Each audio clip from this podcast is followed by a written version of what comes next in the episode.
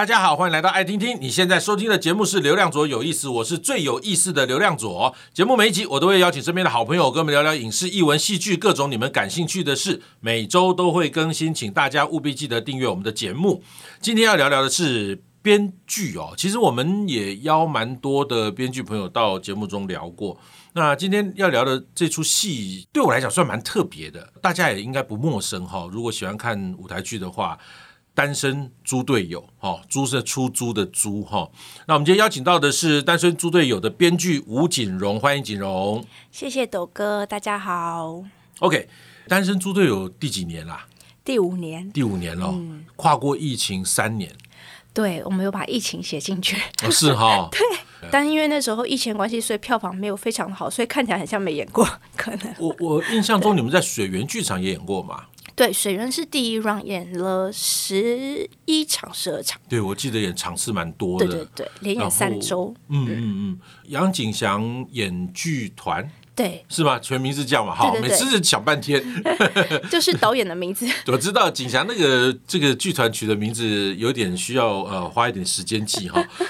呃，我记得疫情的时候最惨烈的那一仗就是我为你押韵情歌。对，就是彩排完停演，对。对嘛，我去看了彩排，我也有去看彩排哎，对，我坐在前前两排，对，然后就宣布停演了，超级不真实的，就这样停了。但听说他们后来在做的版本更好，更好，更好，更好，而且卖的也不错，票房也很好。好，今天要跟你聊的这单身猪队友已经有五年了，然后据说这一次好像有一点是毕业概念，对，小风箱，因为其实大家跟着这个戏走了五年，然后每一个人的年纪也增长，很难再演个二十几岁的那种。其实不要害怕，我们宝岛一村演了十五年啊。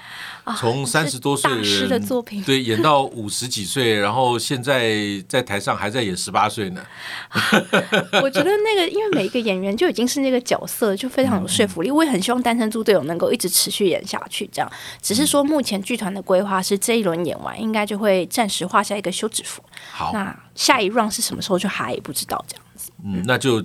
把握机会啦！今天会请到锦荣来，当然就是他们有一轮这个所谓的毕业演出哈，嗯，就单次限定复科联演 了。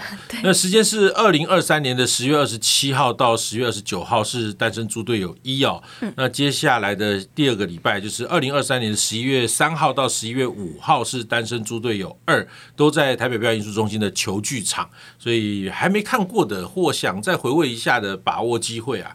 那今天跟锦荣要聊的，当然除了单身猪队友之外哦，这那你们出了一套剧本书，嗯，哦是豆点出版的，对。然后除了两本剧本之外，很特别是有个室友留言版呐、啊，然后还有一份这个贴纸哦，那贴纸上好像都是一些比较有趣的台词或者比较有冲击性的台词哦。对。那室友留言板。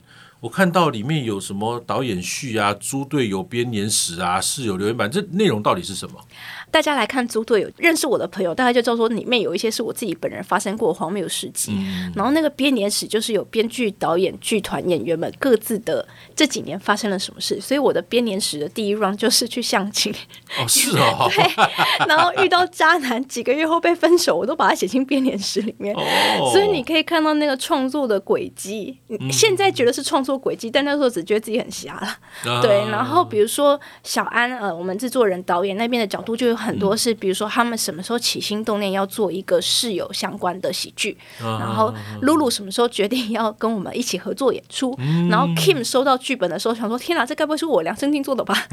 对，然后其实包括同婚通过啊，然后我们等于因为我们猪队友一演出的时候，同婚甚至都还没有通过，是的，是的，对，所以包括我们剧里面的男主角诱人也结婚了，所以就是整个我觉得人生的历程搭配这个戏，其实我们都不断的在往前进，然后我就做个编年。真的很像毕业纪念册，我自己看了都觉得很感动。这样，因为这出戏对每一个人来说都有不一样的意义，然后我们就把它都融合在这个小册子里，这样。所以读者哈，或者看过戏的朋友买了这套剧本书，然后看了这个编年史之后，应该会非常有感。嗯，尤其是从第一次演出一路追到现在的朋友，应该就可以真的很了解。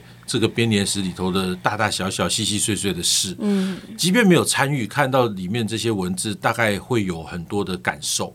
或者感动啊。嗯、是。然后我想问的第一个问题是，露露当时候怎么会参加的？那么忙的一个人哈、哦。他很有趣，他说他小学六年级的时候的第，就是人生的心愿就是要当舞台剧演员。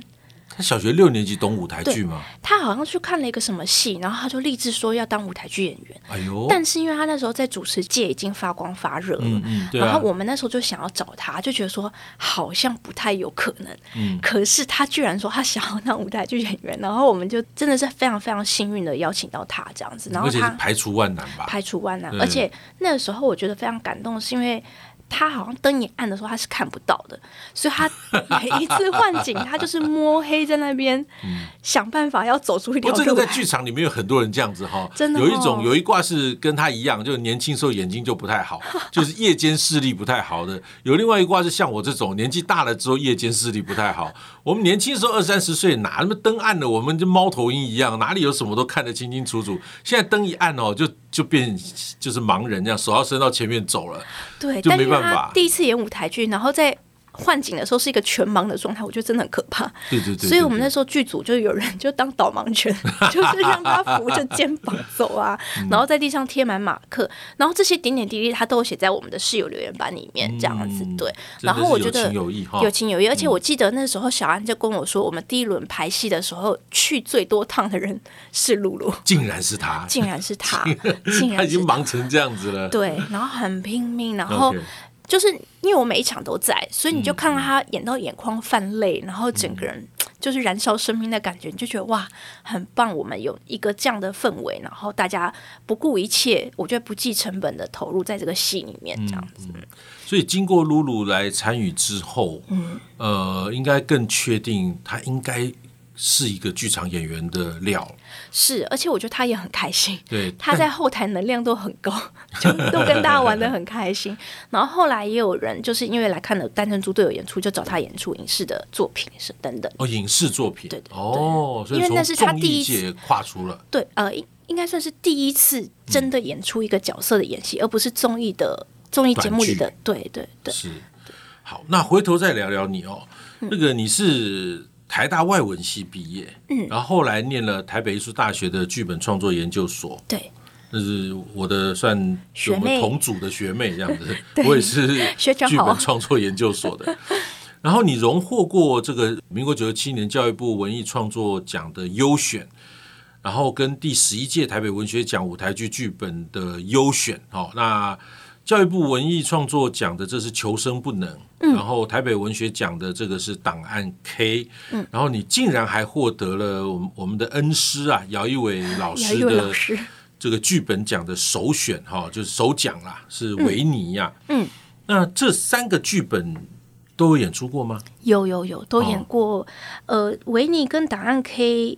求生不能都算是蛮多学生会在学校制作演出的，但是没有做过售票演出，都有哎、欸，其实都有，哦、都有啊，都有。维尼是红红老师有做过哦，黑黑黑，他不是黑黑眼睛，对，黑眼睛跟广义有做过，然后档案 K 是那个创作社。也是景祥岛的，是是是是是。然后求生不能是那时候台大好像有个戏剧节有做过，然后求生不能因为它体量小，所以好多学生的戏剧节都有制作，但没有大的制作过这样。可是像现在这个单身猪队友出剧本书，前面这三个剧本有出书吗？没有哎，因为我觉得那都是我好年轻时候写的，然后自己都看了有点不好意思。不过看年轻所有的东西都会不好意思啊。就我以前演的戏，我现在看我也全身鸡皮疙瘩，然后心里想说怎么那么烂。我现在就是就想说哦，还要再继续写出更多更好的，就是就是看向未来这样。哦。但我觉得每一个作品都是初心啊，因为像维尼就是讲一个小胸部的女生，嗯嗯嗯、因为。不想在男友面前坦诚相见，所以跟他说要结婚以后才可以有婚前性行为，然后如何面对自己、嗯、面对社会目光的一个女性成长的作品，蛮有趣的啊。对，就是讲平胸这件事情，那、嗯、已经是快二十年了。嗯、我现在人生 已经不在意这个了，我只在意我女儿什么时候睡过夜，所以我就是就觉得啊，现在关心的议题真的又不太一样了。对，然后求生不能是在讲自杀者遗嘱，就是有一个阿妈自杀了，但是。他的儿子无法接受说，他自杀了，所以他觉得一定是家里有人害死他，他想要在家里找出那个凶手。嗯，然后有个悬疑、黑色幽默这样子。可是其实是要讲，当家里有人以这种方式走了以后，其实所有人的创伤是以各种不同形式展现。这样对。嗯、然后答案可以是讲平行宇宙，是对，讲一个科学家他提出了平行宇宙的理论，然后他全心全意投入。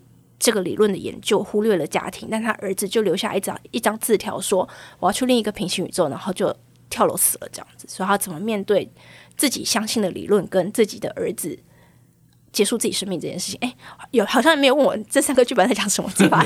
简介全部讲完了。对，但重点是这三个剧本有两个跟自杀都有关，然后一个跟平胸女生有关。对，其实感觉都是一种某种很蛮挤压的，不是太快乐的的。哎，都是喜剧。但是主题都不是太快乐哦，我觉得喜剧就是悲剧的一种自嘲。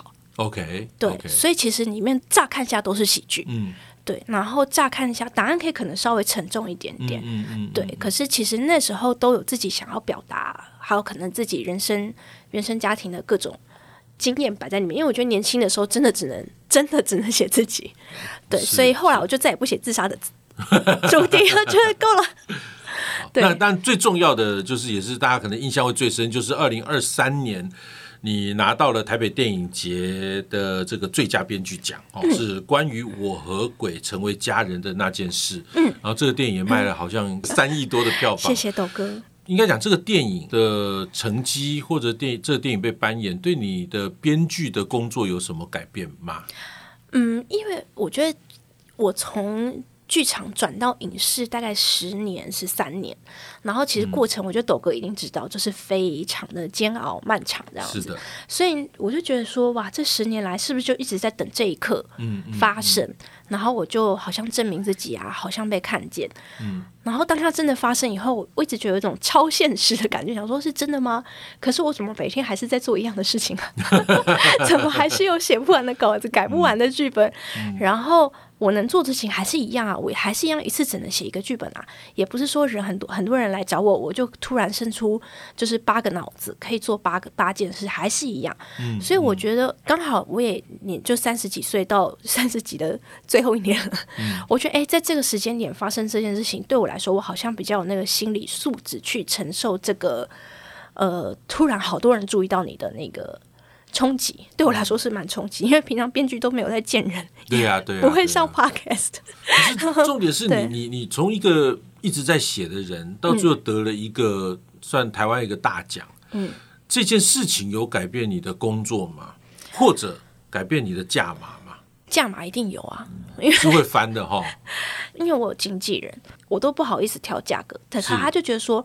反正他就是比较会替我想，他就会去帮我处理这些事情。嗯、经纪人很重要的功能在这边。对，因为我觉得做文字工作的不太好意思谈钱，嗯，也不太好意思谈合约。因为其实当演员也不能去谈，很尴尬，很尴尬。这个江湖还要混的。对对，可是他就会算说，如果你还是想要维持你的写作品质，你一次就是只能接一个案子，嗯、那你就要算啊。你一个案子也不是说哦，给你三个月说写完就写完，他会有很多来来回回啊。那你要专注嘛。你不能说好，我一次接三个，我可以赚多一点钱，但我每个单价低一点，他就会说，那你要专心写的话，你价码就要谈到一个让你可以安心创作。对，而且你编剧说写多但不求质感的话，拍不出写对你写 不是拍不出来，而是你就算拍出来，你写久也就是那种廉价编剧。可是说实在，你写一个普普通通的剧本，跟你写一个呕心沥血的作品，我觉得时间相差并不会太大。我觉得是投入的专注度跟心理，但是时间是一样的，对，来回改来改去，跟人家讨论、开会这些你都逃不了的。对对对，那所以我觉得真的是专注，然后把价钱调高，把生活的至少无后顾之忧的维持好，然后专心写剧本嘛。是因为我觉得所有当编剧的人应该都经历过非常非常贫穷的。嗯，做戏做剧场的大家都经历过了。对，然后我觉得那东西太不健康了。嗯嗯，然后经历过以后，加上现在有小孩了，真的是不能 随随便便 户头领不出钱了。对，所以你现在担任编剧到现在已经十几年，你刚刚讲十几年了，十几年。嗯，呃，你觉得编剧这工作，你会鼓励年轻人从事吗？以前我会斩钉截铁的说，千万不要来。但我现在会觉得。如果你可以在里面找到你自己的位置，嗯，那个位置不是说哦，你要当大牌编剧，或者是你要，比如说你可以在里面写你想写的东西，嗯，你有可能是同时当。比如说写小说，同时写一些散文，嗯、同时写自己想写的东西。但是文字工作者，文字工作者，嗯、因为这阵子有跟几个比较资深的编剧，因为我觉得在台湾要当编剧活下来真的太难了。嗯、然后我就很想要知道大家是怎么活下来的，不管是经济上还是心理上的那个抗压力是怎么活下来。然后就有编剧跟我分享说，他会分短周期跟长周期。长周期可能是电影，可能一次就要两三年。可那时候你这两三年你拿的钱其实是一样的。嗯、那你不可能只靠这个。电影剧本活，啊、那你就是同时要接一些哦，比如说广告短片啦，嗯、然后 MV 啦什么，就是一些短的东西，它可以哎下个礼拜就拿到钱。嗯、那像我有朋友就是去当 Podcast 的执行制作人，哦、他也是写文案，然后写企划，说哎我要找什么人来访，然后我整个节目流程是什么，嗯、他马上就可以看到观众的反馈，马上就可以有一点什么东西握在手上。可 Podcast 的这个企划是有钱拿的吗？有有钱拿，哦，是有钱，而且是这这周播，下周就可以拿钱哦。然后他又很有成就感，又可以认识新的人，嗯，然后同时还是有在做电影长片的编剧工作。哦，然后我就觉得，哎，那其实每一个人就是在这个。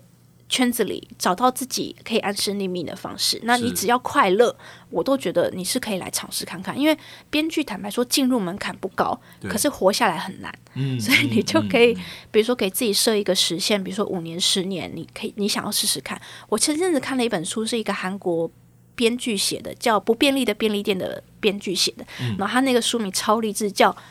一直写，重新写，写到最后。哦，太好看了！他就是写他当编剧二十年来，然后几乎没有什么东西拍出来，可他还在写。哇塞！对，可他中间就是有去做小说家，然后小说有出版，嗯，然后爆红。然后包括他写到，他就说他最一开始那个记者来访谈他，他就说我写了什么什么什么什么啊，但是都没有拍出来、嗯、哦。然后我写小说去投了什么什么什么哦，但投稿投稿通通没有中。然后那记者就有点放不下去。然后但他最后就跟那记者说，即使如此，我还是一直在写啊。嗯、我就觉得说，那他就是非写不可，因为他很想写，他写作会快乐。嗯、那他写到二十年的时候，终于出了一个无敌了不起的。小说叫《不便利的便利店》，就是爆红到，就是我觉得那个东西就是时间累积出来的。你不可能说你出道第一年、第三年、第五年你就有拿到那样的东西，那就是生命的历练。那你就会去鼓励年轻人说：“哎，那你想要你自己的人生是什么样子？你只要想清楚，知道这个代价，你愿不愿意做出多少牺牲啊？讲牺牲好像就已经是负面了，你愿意投入多少这样子？”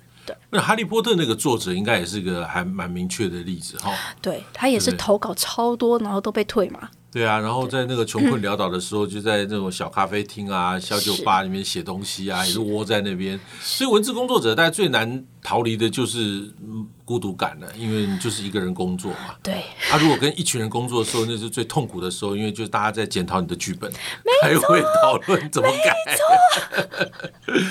所以要当编剧，真的心理素质要够哈，然后要真的把堆砌文字跟有话要说的这样的一个动机，要好好的把它整理出来。对，我自己真的，我自己觉得好处是因为我不是一个很会堆砌文字的人，嗯、我就是比较我手写我口的嗯那一种，嗯、然后我就很适合当编剧，因为你很多编剧文笔太好，太文艺。讲出来的话比较没有那么口语，其实反而不是那么好。嗯、所以我觉得，如果你想当编剧，你不用文笔好、欸，哎、嗯，你真的就是你有话要说，你想要对这世界说什么？现在 Netflix 上面已经有成千上万看不完的东西了，真的，你都看不完了，你还想要写哦？那你想要说什么？你看到但别人不知道、没有注意到的角度来看我们现在所处的时代啊、社会这样子。嗯嗯，好，那你提到的这个，你说 Netflix 已经已经看不完了。哦，那更不要讲 Netflix 之外，对，甚至台湾也有一堆。你的灵感怎么来？就是你在找这些素材，或者你要写的主题，或者你要写的类型，你都是被定制的吗？还是你在这写作的过程中有很多其实是你自己想写，然后也幸运的被接受了？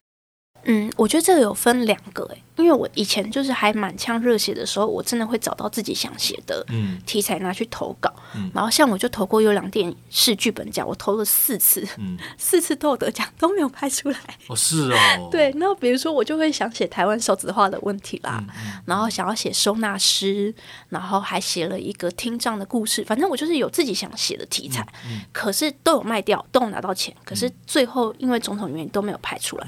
那我心里就会觉得很沮丧，我就觉得说，那我还要一直不断的自己开发故事嘛？嗯、那所以我现在改变一个做法，也比较实际一点，就是都是别人找我写一个题材，嗯、但我要在那题材里找到没有人切入过的角度，没有人在意过的情感，嗯、然后用自己的方式把别人给我的题材写成是我自己的作品，这样子。嗯，这、那个、是另外一种挑战的，就是我我我命题作文。然后你来接招嘛，对，然后接招写成你想写的东西，对，而且其实这也是唯一的道路，因为你没有把它写成你想写的东西，那它到底会是什么？是，对你，你也不可能去抄袭别人，所以你无可避免必须要让它是你自己的作品，这样子。所以当时从台大外文系转到做编剧这件事情，这是有过程的吗？还是你在念台大外文的时候就已经在文字的创作上面是有极高兴趣？其实没有诶，我一直觉得文笔不是非常的好，然后。然后我那时候其实想念台大社会所，就是因为我那时候觉得从社会学的角度去看很多事情非常有趣，这样。嗯、然后因为我在台大外文系，其实真的功课也不是很好。然后我们系至少考上台大外文系之前功课好就好了。对对对，就是那时候有在那个什么冲刺班关了一个月，我觉得蛮有用的。然后那个时候是其实是我们班上有戏剧课，嗯、然后。其实都是念一些王尔德啦、莎士比亚这种作品，嗯、然后学期末的时候，老师就说：“哎，你们就是要演一个这学期上过的剧本。”或者自己写一个，然后因为我就是太边缘了，我就是找不到人跟我一起演出，然后想说怎么办？学期末了，我是要自己一个人上台演一个独角戏，还是我要写一个剧本？然后我那时候觉得我没有办法上台演一个独角戏，我就自己写了一个剧本。然后那时候因为班上其实人非常的多，然后戏上一百多个人，老师从来都不知道我是谁。然后我交了那个剧本以后，下一堂课老师就把我叫去说：“吴瑾蓉同学，你来前面。”然后他就鼓励我说：“你对白写的很好，你可以拿去投稿。”这个老师是谁？谢君白，熊仔的妈妈。哦，真的吗？对好酷哦！感恩他。嗯、对，然后那个时候我就觉得说，哎，居然老师知道我是谁。嗯、然后我那时候也没有拿去投稿，我就是因为它只是一个很短的，算是习题。嗯。然后我后来下学期我就去修了台大戏剧系的课。嗯。嗯对，然后有修了纪伟然老师的编剧课。嗯、然后我就觉得说，哎。我如果有想要表达的，比如说我去念台大社会所，嗯、我可能把它写成论文，嗯、但是能看到的人很少。是，可是如果是一样，我想要讲这个社会如何物化女性，我把它写成一个剧本，好像会有比较多人来看。啊、所以那时候就会觉得说，哎，我好像可以用戏剧这个形式说一点点我想说的，然后呃多点就是空间去理解这个世界，然后把它消化变成作品，嗯、我觉得是一个很不错的。呃，人生职涯的选项，因为我那时候原本是在当外文系的啊，所以就是英文老师。哦，你一直在当英文老师？对，其实打工的时候一直在当英文家教英文老师，嗯、但就是因为我觉得我也不是很会教，嗯、然后就是脾气太好，都被学生骑在头上，然后就是啊，都我觉得我都在管秩序，我就觉得说不行不行，我一定要找一个别的出路，这样，所以那时候就去考北大戏剧所。然后就有考上，然后老师也鼓励我这样子，就觉得很幸运，就转行到那边。但其实心里一直都还是很心虚，想说真的就要这样来当编剧了吗？对。我们之前访问过那个 Birdy 文博弟，嗯、然后应该讲我那一天在我们的剧本创作平台，我碰到 Birdy，嗯，然后就跟 Birdy 在聊，就有人因为是讲座嘛，哈，就就有人就问他说，那那他呃。写写剧本要有什么心态哈？我那那什么样的人适合写剧本？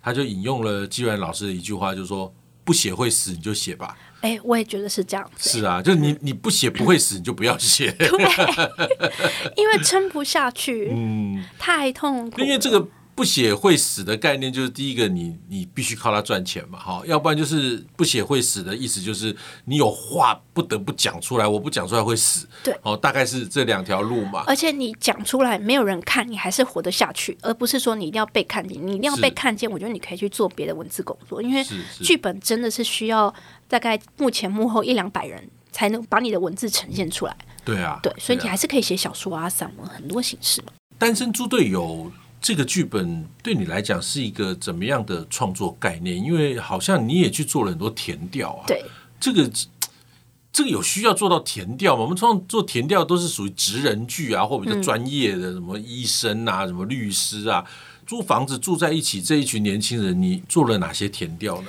因为我们那时候设定是三个 loser 要住在一起嘛，嗯、然后去填掉 loser，不用那时候不用填掉，那时候 loser 就是我自己。但因为我们那时候其实已经先有演员了，然后才要去做职业设定，嗯、所以就在讲职业的时候，因为喜剧就是我觉得是很需要反差，所以我们就拼命想说什么反差最大这样。比如说那时候就知道有人一定要演个 gay，、嗯、可是这个 gay 到底是什么职业会最有冲击感？嗯、那我们那时候想半天就觉得，哎，如果是一个警察其实很不错。他如果是一个很阳刚，然后很强调那种就是 man man power 的那个职场，但他是个 gay，他要怎么面对？然后我们真的就去填掉好多个深柜的警察。哦，是吗？对对，其实这个都后来都是我们那个电影，就是关于我和鬼变成家人那件事的养分。因为那时候我填掉警察，他是深深深鬼哦，他还准备要跟一个女生结婚，可是他其实是 gay。然后还会跟他的同事说，他有个女朋友在屏东，因为他在中山区，他就是常常会去临检 gay bar，然后真的你会被逮捕回来，可能吸毒啦，或者是一些大家对同志本来就比较有的负面影响，然后他的同事真的就是毫不客气的鄙视 gay，所以他不可能在那个。工作的场合出柜，嗯，他也不会让任何人知道他的性向，包括他的妈妈、他的家人。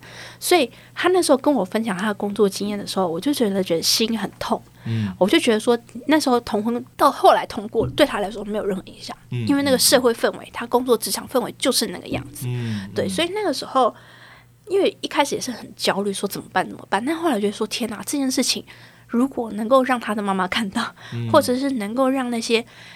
很多人会很轻易说啊，同婚都通过了，你干嘛不出轨？嗯、同婚都通过，你还在那边干嘛？嗯、那种很理所当然的态度，我觉得都没有那么简单。你不是当事人，你站着说话不腰疼。嗯、所以，就比如说，这就是我们填掉以后才得到的一个很重要的情感支持。觉得写一个剧本都必须要填掉吧？对。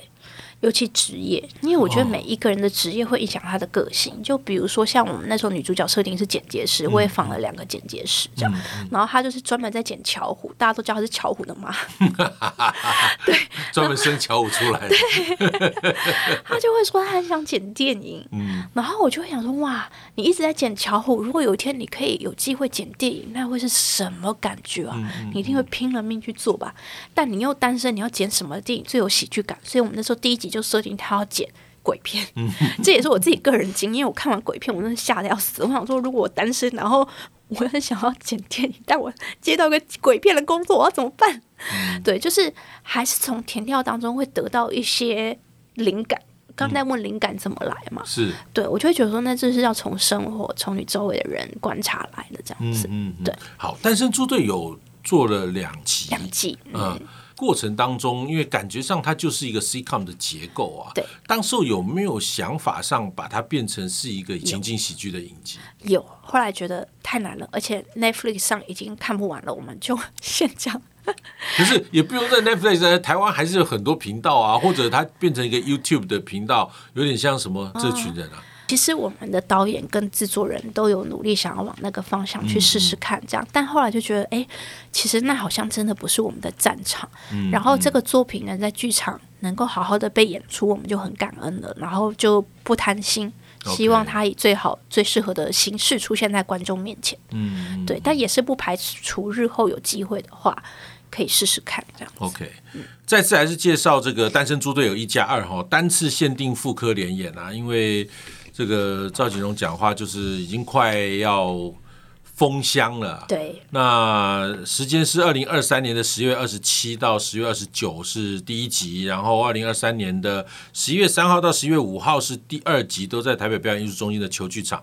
那也特别推荐这个剧本书，因为我现在大量的在吸收剧本书的资讯，原因是因为我系上的学生其实有时候在演出有需要，他们会想找很多剧本，然后我都得想办法。帮他们想有哪些剧本可以，那很多舞台剧集演完你是找不到剧本的。对，就是有时候是在我电脑里面，那我也不太好意思把它印出来给人家。那所以就是有出的这个剧本书的话，就很容易让同学们取得一些演出的一些内容。那这边如果有听众朋友，你们也喜欢看剧本，或者你们在学校念书有需要做制作啊什么的，都可以来。购买哈，单身猪队友的剧本，当然他的那个呃编年史哈，就另外一本小册子啊，里面有更多单身猪队友的一些内幕花絮，呃，应该没有什么秘密吧？没有哈，就是一些比较有趣的过程，在这五年当中，然后也今天非常谢谢锦荣跟我们分享关于编剧这件事。我觉得今天跟你聊了之后，又特别多了很多，嗯，我觉得之前比较没有提醒到大家的一些关于编剧的观念。啊，比方像填调的重要性，就每一个剧本在写的时候，通常都大家都会天马行空的去用自己的生命经验去套用到角色上。而如果真的能够去针对这个角色的职业，哦，或者它的比较特殊的环境去做填调的话，我觉得在创作的丰富度跟可能性上，应该会增加非常非常多。哦，比天马行空来的会踏实很多。而且你自己也比较不心虚，写起来比较有把握。这样对，因为是这写出来是确实有其人其事嘛。嗯。哦，然后再来就是关于编剧这件事情，呃，就是写吧。哦，如果你真的对于嗯文字创作有兴趣的话，你就写吧。我觉得很多东西就必须写，然后也经过写去整理你脑袋里的所有的东西，当然也经过写这件事情，再一次一次的确定自己到底对这件事是不是还持续有热情。对，所以编剧很辛苦，但是非常值得大家勇于尝试。好，今天非常谢谢锦荣来到我们节目，谢谢斗哥，谢谢大家，欢迎来看戏，耶，yeah, 欢迎来看戏，当然也欢迎分享我们的节目啦，更欢迎订阅流量左有意思，有新的节目上线就会收到通知。我们下次见，拜拜，拜拜。